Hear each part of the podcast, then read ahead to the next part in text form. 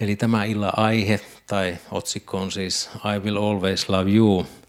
Se valikoitu varmastikin meidän opetuksen nimeksi ihan ton kertosäkeistönsä perusteella. Eli suomeksi tulen aina rakastamaan sinua. Laulu se julkaistiin Whitney Houstonin albumin ensimmäisenä singlenä vuonna 1992. Siitä tuli jättimenestys, jota myytiin yli 12 miljoonaa kappaletta maailmanlaajuisesti. Eli aika paljon.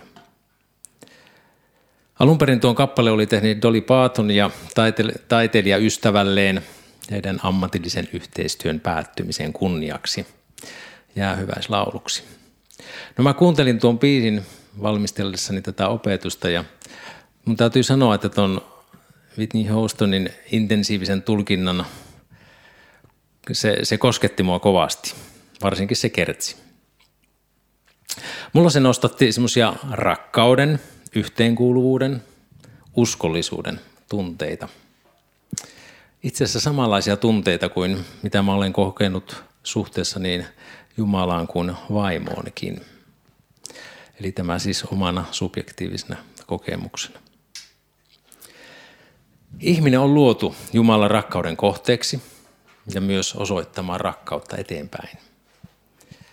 Kun Jumalan rakkaus koskettaa meitä, joko lähimmäisen kohtaamisen, palvelun, Jumalan sanan, pyhän hengen voiman kautta, niin se ravitsee meidän syvällä sisimmässä olevaa rakastetuksi tulemisen tarvetta, perustarvetta. No tässä opetuksessa me pysähdytään tosielämän kertomuksiin, sellaisten ihmisten elämää, joita Jumalan rakkaus kosketti.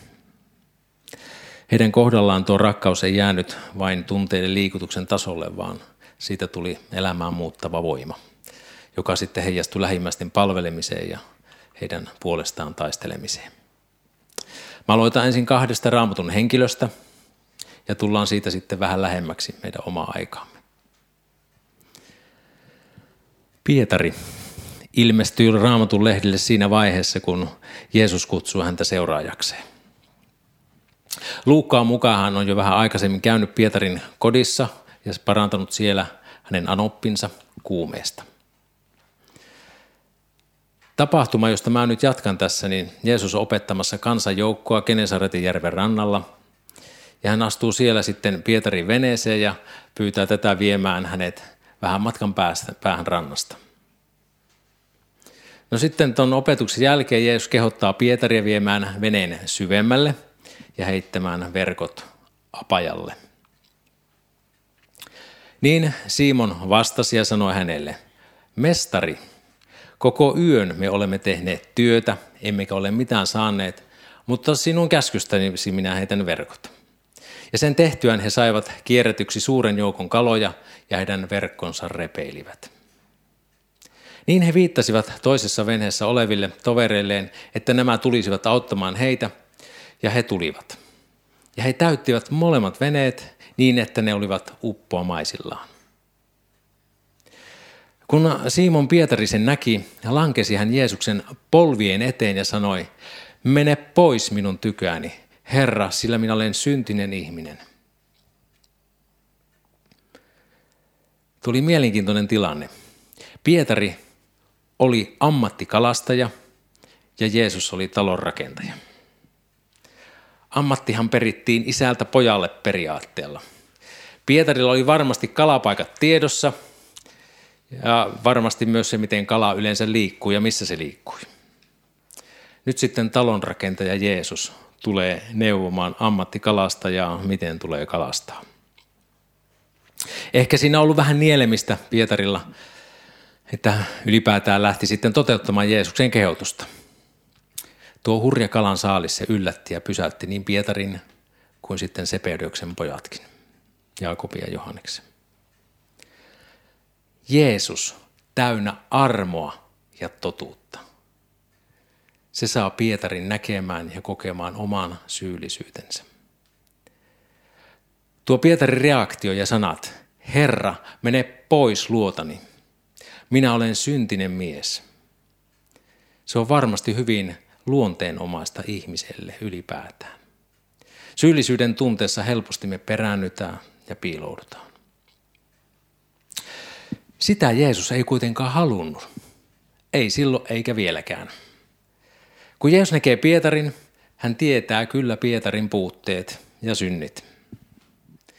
Ei Jeesuksen ajatus ollut hy- hyljätä Pietaria kelvottomana. Jeesus halusi näyttää hänelle armoaan ja rakkauttaan. Jeesus tahtoi antaa Pietarille elämän, jolla oli merkitys ja päämäärä. Jeesus tiesi, mitä Pietarista tulee. Ihmisten kalastaja, vaikka siihen oli vielä pitkä matka. Jeesuksen vastaus tuohon Pietarin pyyntöön mennä pois, se menee suoraan asia ytimeen. Älä pelkää, tästä edes sinä saat saaliiksi ihmisiä. Pelko oli Pietarilla se tunne, mikä sai hänet perääntymään. Pelko oli muuten se tunne, mikä aikanaan sai Aadamin ja Eevankin piiloutumaan syntiin lankeemuksessa. Ja pelon tunne saa meidät ihmiset karttamaan totuutta itsestämme ja tilastamme. Me halutaan piiloutua Jumalalta, kun me ei ymmärretä hänen rakkauttaa meitä itseämme kohtaan. Johannes kirjoittaa kirjessään, pelkoa ei rakkaudessa ole, vaan täydellinen rakkaus karkoittaa pelon, sillä pelossa on rangaistusta, ja joka pelkää, se ei ole päässyt täydelliseksi rakkaudessa. Tänä päivänä puhutaan paljon turvallisesta tilasta. Ihmiselle pitäisi olla turvallinen tila, olla oma itsensä. No tällainen turvallinen tila halutaan luoda keinotekoisesti siten, ettei puhuta mitään sellaista, josta joku voisi pahoittaa mielensä. Mutta turva ei kuitenkaan tule siitä, kartetaan totuuden kohtaamista, vaikka se tekisi kipeääkin, vaikka siitä pahoittaisi mielensä. Turva tulee siitä, että kohdatessamme totuuden meille avautuu mahdollisuus kohdata myös armo ja rakkaus. Ja tämä kaikkihan on Kristuksessa ja hänen persoonassaan. Jeesuksen sanat meille tämän päivän ihmisille on edelleen. Älä pelkää. Älä pelkää kohdata totuutta, koska vain totuudessa eläminen vapauttaa armon ja anteeksi antamuksen voima. No myöhemmät vaiheet Pietarin elämässäni osoittaa, että hänen kasvunsa Jeesuksen seuraajana ja opetuslapsina oli lievästi sanottuna poukkoilevaa. Pietarin elämä on toisaalta se on hyvin rohkaiseva esimerkki siitä, että Jeesus ei jätä työtään kesken silloinkaan, kun tulee mokia ja hairahduksia. Hypätäänpäs Pietarin elämässä pari-kolme vuotta eteenpäin. Jeesus on kuulusteltavana ylimmäisen papin talossa ja Pietari on urheasti seurannut Jeesusta sinne asti. Olihan Pietari luvannut, että joitakin hetkiä aikaisemmin, että hän seuraa mestariansa vaikka kuolemaan asti.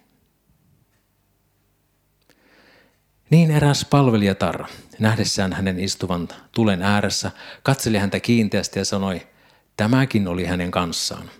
Mutta hän kielsi sanoen, nainen, en tunne häntä. Ja hetkisen perästä näki hänet toinen, eräs mies ja sanoi, sinäkin olet yksi niistä. Mutta Pietari sanoi, mies, en ole. Ja noin yhden hetken kuluttua vakuutti vielä toinen sanoen, Totisesti tämä oli myös hänen kanssaan, sillä onhan hän galilealainenkin. Mutta Pietari sanoi, en ymmärrä mies, mitä sanot. Ja samassa hänen vielä puhuessaan lauloi kukko. Ja Herra kääntyi ja katsoi Pietariin, ja Pietari muisti Herran sanat, kuinka hän oli hänelle sanonut. Ennen kuin kukko tänään laulaa, sinä kolmesti minut kiellät. Ja hän meni ulos ja itki katkerasti. Pietari oli ollut Jeesuksen seurassa liki kolme vuotta. Hän oli lähnyt läheltä mestarissa elämää ja oli tosissaan ajatellut olemassa valmis antamaan henkensä Jeesuksen tähden. Nyt kuitenkin oli tapahtunut monta outoa asiaa. Aikaisemmin Jeesus oli selvinnyt monesta kiperästä tilanteesta. Nyt Jeesus olikin vangittuna. Häntä pahoinpideltiin. Ajatteliko Pietari, että hänen paikkansa Jeesuksen Messian, vapauttajan, hallituksen ministerinä ei näyttänytkään enää kovin todennäköiseltä. Eihän Jeesukselle pitänyt käydä näin. Jeesus petti Pietarin odotukset. Jeesus ei taistellutkaan pahaa vastaan. Pietari oli valmis taistelemaan mestarinsa puolesta. Mutta nyt Jeesus ei tehnyt mitään vastarintaa.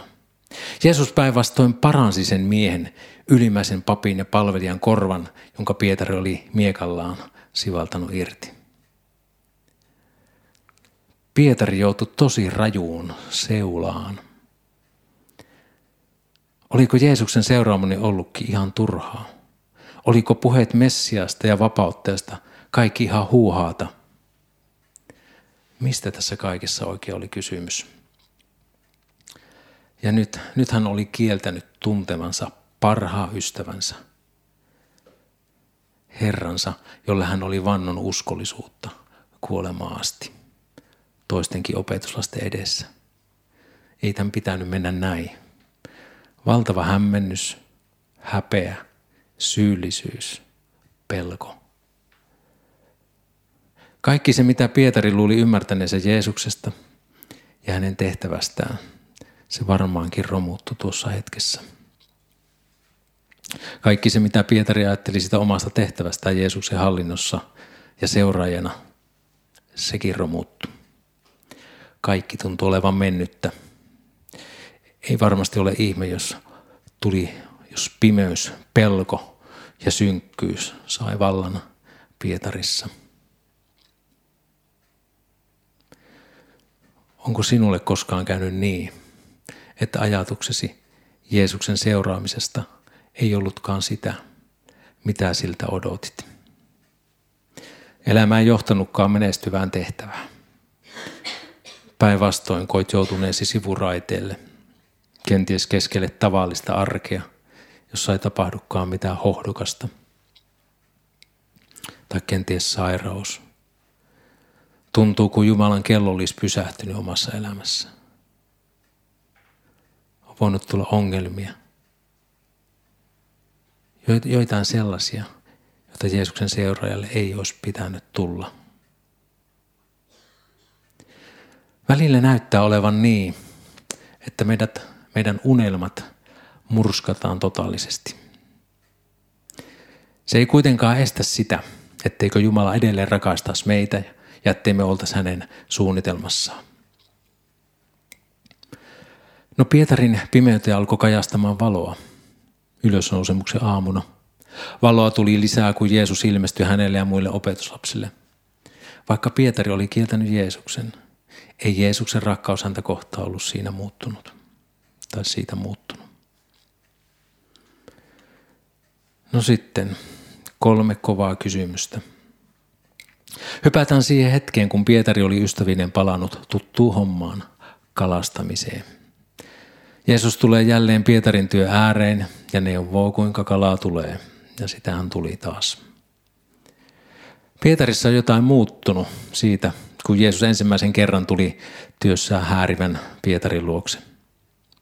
Pietari ei pyydä menemään Jeesusta enää pois, vaan päinvastoin hän pyrkii kiireesti Jeesuksen luo. Hän oli tullut tuntemaan jo Herransa ja hänen rakkauttaa. Vaikka hän oli kieltänyt Jeesuksen, Pietari halusi mennä kiireesti Jeesuksen luokse. Vaikka hän oli mokannut rajusti, niin hän halusi mennä Jeesuksen luo. Kun Jeesus ja muut opetus, saapuvilla olevat opetuslapset oli asettunut nuotio ympärille, jos aloittaa mielenkiintoisen keskustelun. Kun he olivat einehtineet, sanoi Jeesus Simon Pietarille, Simon, Johanneksen poika, rakastatko sinä minua enemmän kuin nämä? Hän vastasi hänelle, rakastan Herra, sinä tiedät, että olet minulle rakas. Hän sanoi hänelle, ruoki minun karitsoitani. Hän sanoi hänelle taas toistamiseen, Simon, Johanneksen poika, rakastatko minua? Hän vastasi hänelle, rakastan Herra, sinä tiedät, että olet minulle rakas. Hän sanoi hänelle, kaitse minun lampaitani. Hän sanoi, hän sanoi hänelle kolmannen kerran, Simon Johanneksen poika, olenko minä sinulle rakas? Pietari tuli murheelliseksi siitä, että hän kolmannen kerran sanoi hänelle, olenko minä sinulle rakas? Ja vastasi hänelle, Herra, sinä tiedät kaikki. Sinä tiedät, että olet minulle rakas. Jeesus sanoi hänelle, ruoki minun lampaitani. Mä vähän suomennan tuota edellä käytyä keskustelua hieman lisää. Eli Jeesus kysyi Pietarilta kaksi ensimmäistä kertaa akape rakkautta. Pietari, rakastatko minua itsesi antavalla, uhraavalla ja pyyteettömällä rakkaudella? Tähän Pietari vastasi joka kerta fiilia rakkaudella. Herra, minä pidän sinusta. Kolmannella kerralla Jeesus kysyy, Pietari, pidätkö minusta? Ja hän tähän, Pietari vastaa, Herra, minä pidän sinusta. Pietari oli rehellinen. Hän oli aikaisemmin luullut rakastavansa Jeesusta agape rakkaudella, mutta joutui katkerasti huomaamaan kieltäessään Herrassa, ettei hänessä ollut sitä rakkautta. Ei ollut agapea, vaikka hän kuinka halusi sitä ja vaikka kuinka hän luuli niin. Vaikka Pietari vastasi joka kerta noihin Jeesuksen kysymyksiin fiilia rakkaudella, että kyllä mä susta pidän. Ei se muuttanut Jeesuksen tehtävä antoa Pietarille. Pietari sai kutsun palvella Kristusta, kutsun palvella lähimmäisiä, vaikka häneltä itseltään tai Pietarilta vain, vain riitti niin sanotusti sitä ystävän rakkautta. Jumalahan käytti Pietaria vielä moniin eri tavoin, muutamia tässä mainittakseni. Helluntain saarna, jolloin uskoon tuli kolme tuhatta henkiä. Sitten Pietari paransi kauniin portin pielessä olleen ramman miehen, ja hän myös todisti rohkeasti uskostaan vainojen edessä. Hän oli vangittuna useampaa otteeseen uskonsa tähden. Samariassa hän oli rukoilemassa pyhängen täytettä uskon tulleille. Jopessa hän herätti kuolleen, Korneliuksen kodissa hän ensimmäistä kertaa julisti evankeliumia pakanoille. Ja hän toimi myös Jerusalemin seurakunnan johtajana. Ja myöhemmin hän todennäköisesti antautui kokonaan lähetystyöhön. Ja kyllä Pietarillekin tuli vielä aika, jolloin hän rakasti Herransa myös itsensä uhraavalla rakkaudella. Hän sai rakastaa Jeesusta akaperakkaudella. Perimätiedon mukaan Pietari kärsi marttyyrikuoleman vuonna 1967 keisari Neeron toimeenpanemissa vainoissa. Kirkkohistorioitsija Eusebius on kertonut, että hänet ristiinnaulittiin pää alaspäin, koska hän ei katsonut itseään arvolliseksi, että hänet ristiinnaulittaisiin Herransa tavoin. Jumalan pyhästä hengestä kumpuava rakkaus oli vallannut Pietari. Pietarin, niin kuin monen muunkin marttyyri elämässä, toteutui Johanneksen kirjeen sanat. Täydellinen rakkaus karkoittaa kaiken pelon. Tuota tekstiä lukiessa, kun mä luin noita Jeesuksen kysymyksiä Pietarille ja Pietarin vastauksia, niin on todettava Pietarin tavoin rakastaa Herra sinua ystävänä itsessäni minulla ei ole akaperakkautta sinua kohtaan tai mun lähimmäisiäni kohtaan. Se on totuus itsestäni. Mutta totta on myös sekin asia. Vaikka mulla itsessä, meillä itsessämme ei ole akaperakkautta, se ei an, estä Herraa antamasta meille tehtävää. Se ei estä, etteikö me voitaisiin palvella häntä. Ja matkan varrella tehtävän mukaan – meidät varustetaan tarvittavalla rakkaudella. Raamattu lupaa, sillä Jumalan rakkaus on vuodatettu meidän sydämiimme pyhäneen kautta, joka on meille annettu. Viimeiseen asti Pietarikin on ollut riippuvainen pyhän hengen vaikuttamasta rakkaudesta. Mekin ollaan viimeiseen asti riippuvaisia pyhän hengen vaikuttamasta rakkaudesta. Siirrytään Pietarista Paavaliin. Paavali kertoo Timoteukselle osakseen tulleesta armosta.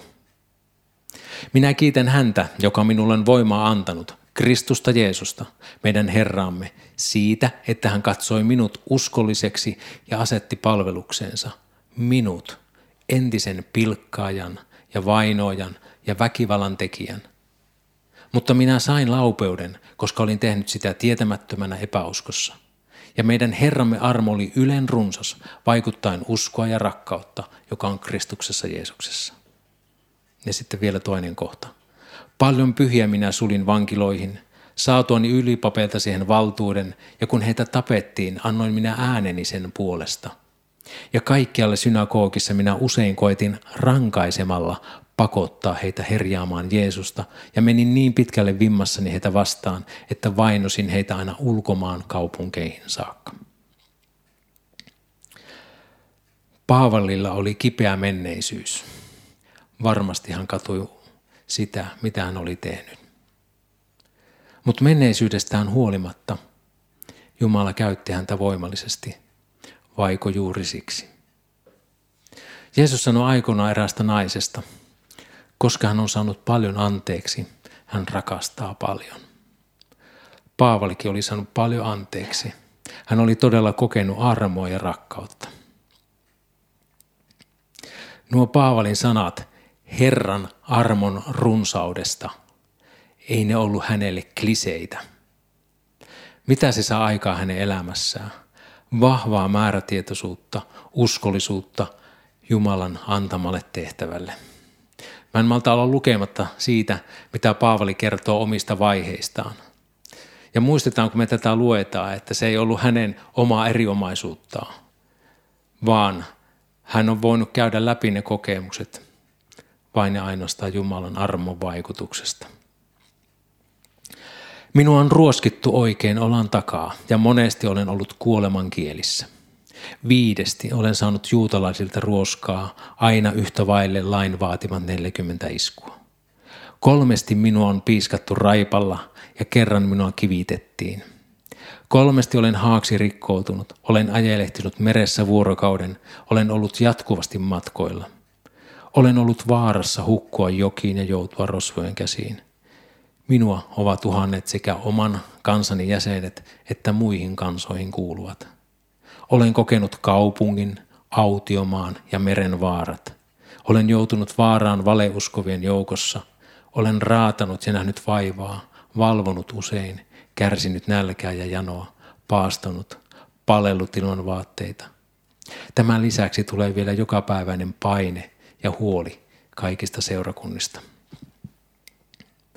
Jos joku on heikko, enkö minäkin silloin ole heikko? Jos joku jää ansaan, eikö kipu silloin polta minuakin? Jos on pakko ylpeillä, ylpeiden heikkoudestani. Jumala, Herran Jeesuksen ikuisesti ylistetty Isä, tietää minun puhuvan totta.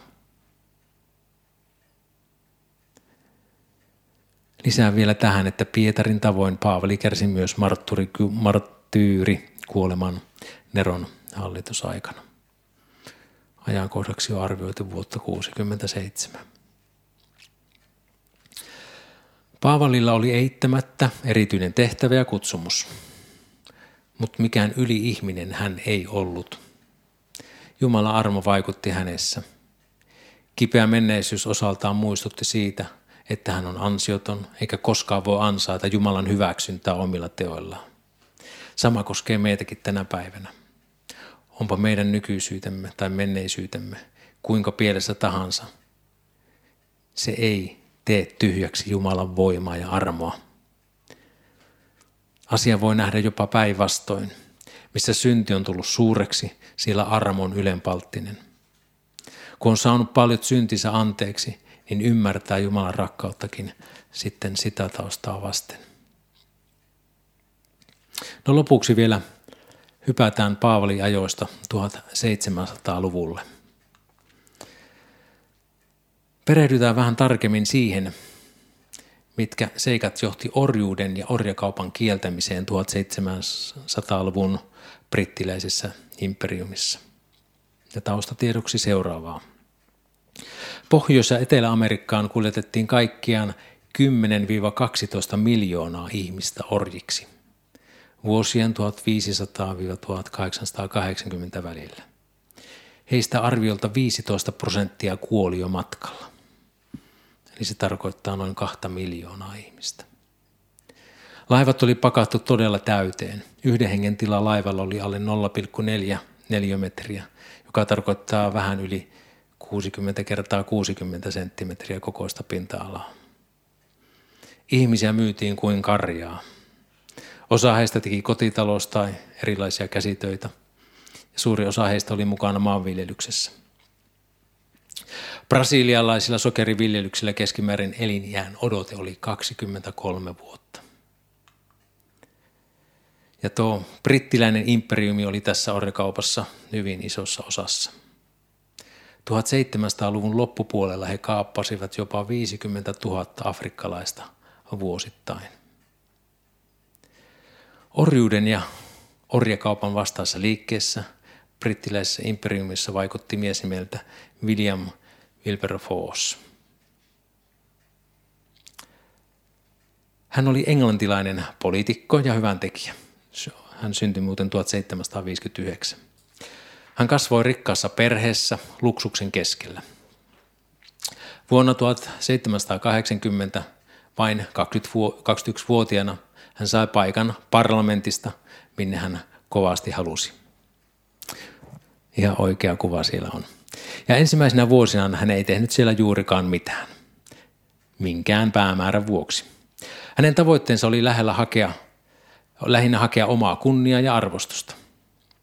Muutamassa vuodessa tuo hienostoelämän tyhjyys alkoi kuitenkin kaivertaa hänen mieltään ja se ajoi hänet lopulta syvään masennukseen. Kuusi vuotta parlamenttiin valitsemisensa jälkeen niin hän kääntyi kristityksi ja hän ajatteli ensin jättävänsä se parlamentin.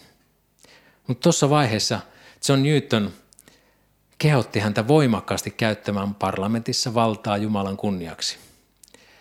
Kenties muistatte, oliko se viime vai edelliskerralla, tämän John Newtonin, kuka hän oli. Hän oli sama mies, entinen orjakauppias, joka sanoitti Amazing Grace-laulun. Tuolloin John Newton oli sen seurakunnan pastori, jossa William kävi. Toinen samoihin aikoihin elänyt mies oli Thomas Clarkson. Hänkin on syntynyt 1760. Hän oli pastorin poika ja yliopisto-opintojen jälkeen hänen oli tarkoitus jatkaa isänsä jalanjäljissä. No 25-vuotiaana Thomas osallistui yliopistossa essee-kilpailuun, jonka aihe oli seuraava. Onko laillista tehdä toisista orjia heidän tahtonsa vastaisesti? Se sai hänet perehtymään orjakauppaan ja orjuuteen perusteellisesti. Hän luki aiheesta ja haastatteli ihmisiä, jotka oli siinä mukana eri tavoin. Ja sitten hän sai palkinnon tuosta esseestään, ja se oli hyvin vaikuttava se essee. Ja näissä vaiheissa hän koki, kuinka se esseen sisältö puhutteli myös häntä itseään hyvin voimakkaasti. Ja hän koki, että Jumala kutsui häntä taistelemaan orjuutta ja orjakauppaa vastaan. No kumppaneineen Thomas Clarkson keräsi paljon tietoa orjuudesta, antaa ne William Wilberforcelle, jota, orjakauppa, jotta se orjakauppa saataisiin loppumaan. Hän muun muassa kiersi Britannian satamia keräten todisteita eritoten haastattelemalla merimiehiä. Hän myös toi sitten yleisön nähtäville käsirautoja, kahleita ja poltirautoja. Ja yhdessä he teki lakialoitteita orjakaupan lopettamiseksi vuosien 1789-1805 välillä, eli 16 vuoden aikana kaikkiaan yhdeksän kertaa, joista ei yksikään niistä lakialoitteista mennyt läpi. Lopulta vastustus kasvoi niin suureksi, että esimerkiksi tämä Thomas joutui murhayrityksen kohteeksi. Mutta lopulta vuonna 1807 heidän määrätietoinen ja periksi antamaton työnsä palkittiin, kun parlamentti hyväksyi orjakaupan kieltävän lain. No, tämän jälkeen he jatkoi työtään kieltääkseen orjuuden kokonaan. Vuonna 1833, vain kolme päivää ennen William Wilberforcen kuolemaa, he tiesivät saaneensa tarpeeksi ääniä lain läpiviemiseen. Ja näin orjuus loppui brittiläisessä imperiumissa, ja 30 vuotta myöhemmin orjat sai vapauden myös Pohjois-Amerikassa. Eli William ja Thomas he teki pitkää uskollisesti työtä taistellessaan orjuutta vastaan. Kumpikin heistä omalla paikallaan ja kutsumuksellaan. Oli huikea nähdä, tai huikea lukea se, kuinka tuo orjuuden vastaisen taistelun kaari, minkälainen se oli tuon Williamin elämässä. Ja kuinka hän sitten kolme päivää ennen kuolemansa saa tietää, että se ääniä on tullut riittävästi, että se laki voi mennä läpi parlamentissa. Varmasti siihen matkaan mahtui monenlaisia hetkiä toivosta epätoivon syövereihin. Mutta kuitenkin näillä miehillä oli usko Jumalaa ja kutsumus toimia lähimmäistensä parhaaksi. Rakkaus tuli näin näkyväksi käytännössä ja sillä oli mittaamaton vaikutus tulevaisuuteen ja tulevien sukupolvien elämään. Ollaan uskollisia siinä tehtävässä, minkä me ollaan Jumalalta tai mikä me ollaan Jumalalta saatu. Vielä lopuksi kertauksena. Jeesuksen sanat meille tämän päivän ihmisille on edelleen, älä pelkää. Älä pelkää kohdata totuutta, koska vain totuudessa eläminen vapauttaa armo ja anteeksi antamuksen voiman. Ja Jeesus ei jätä työtään silloinkaan kesken, kun me mokataan. Välillä myös näyttää olevan niin, että meidän unelmat murskataan totaalisesti. Se ei kuitenkaan estä sitä, etteikö Jumala edelleen rakasta meitä ja etteikö me oltaisi hänen suunnitelmissaan. Rakastan Herraa vain ystävänä. Niin, vaikka itsessämme ei ole agape-rakkautta, se ei estä Herraa antamasta meille tehtävää, se ei estä meitä palvelemasta Jumalaa. Ja onpa meidän menneisyytemme tai nykyisyytemme kuinka pielessä tahansa, se ei tee tyhjäksi Jumalan voimaa ja armoa, kun me käännytään hänen puolensa.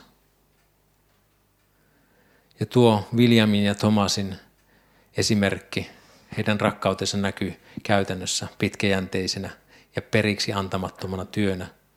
Sillä oli mittaamaton vaikutus tulevaisuuteen ja tulevien sukupolvien elämään.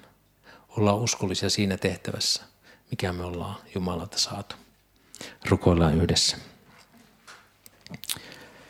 Kiitos rakas taivainen Isä siitä, että me ollaan saatu olla sun sanansa äärellä.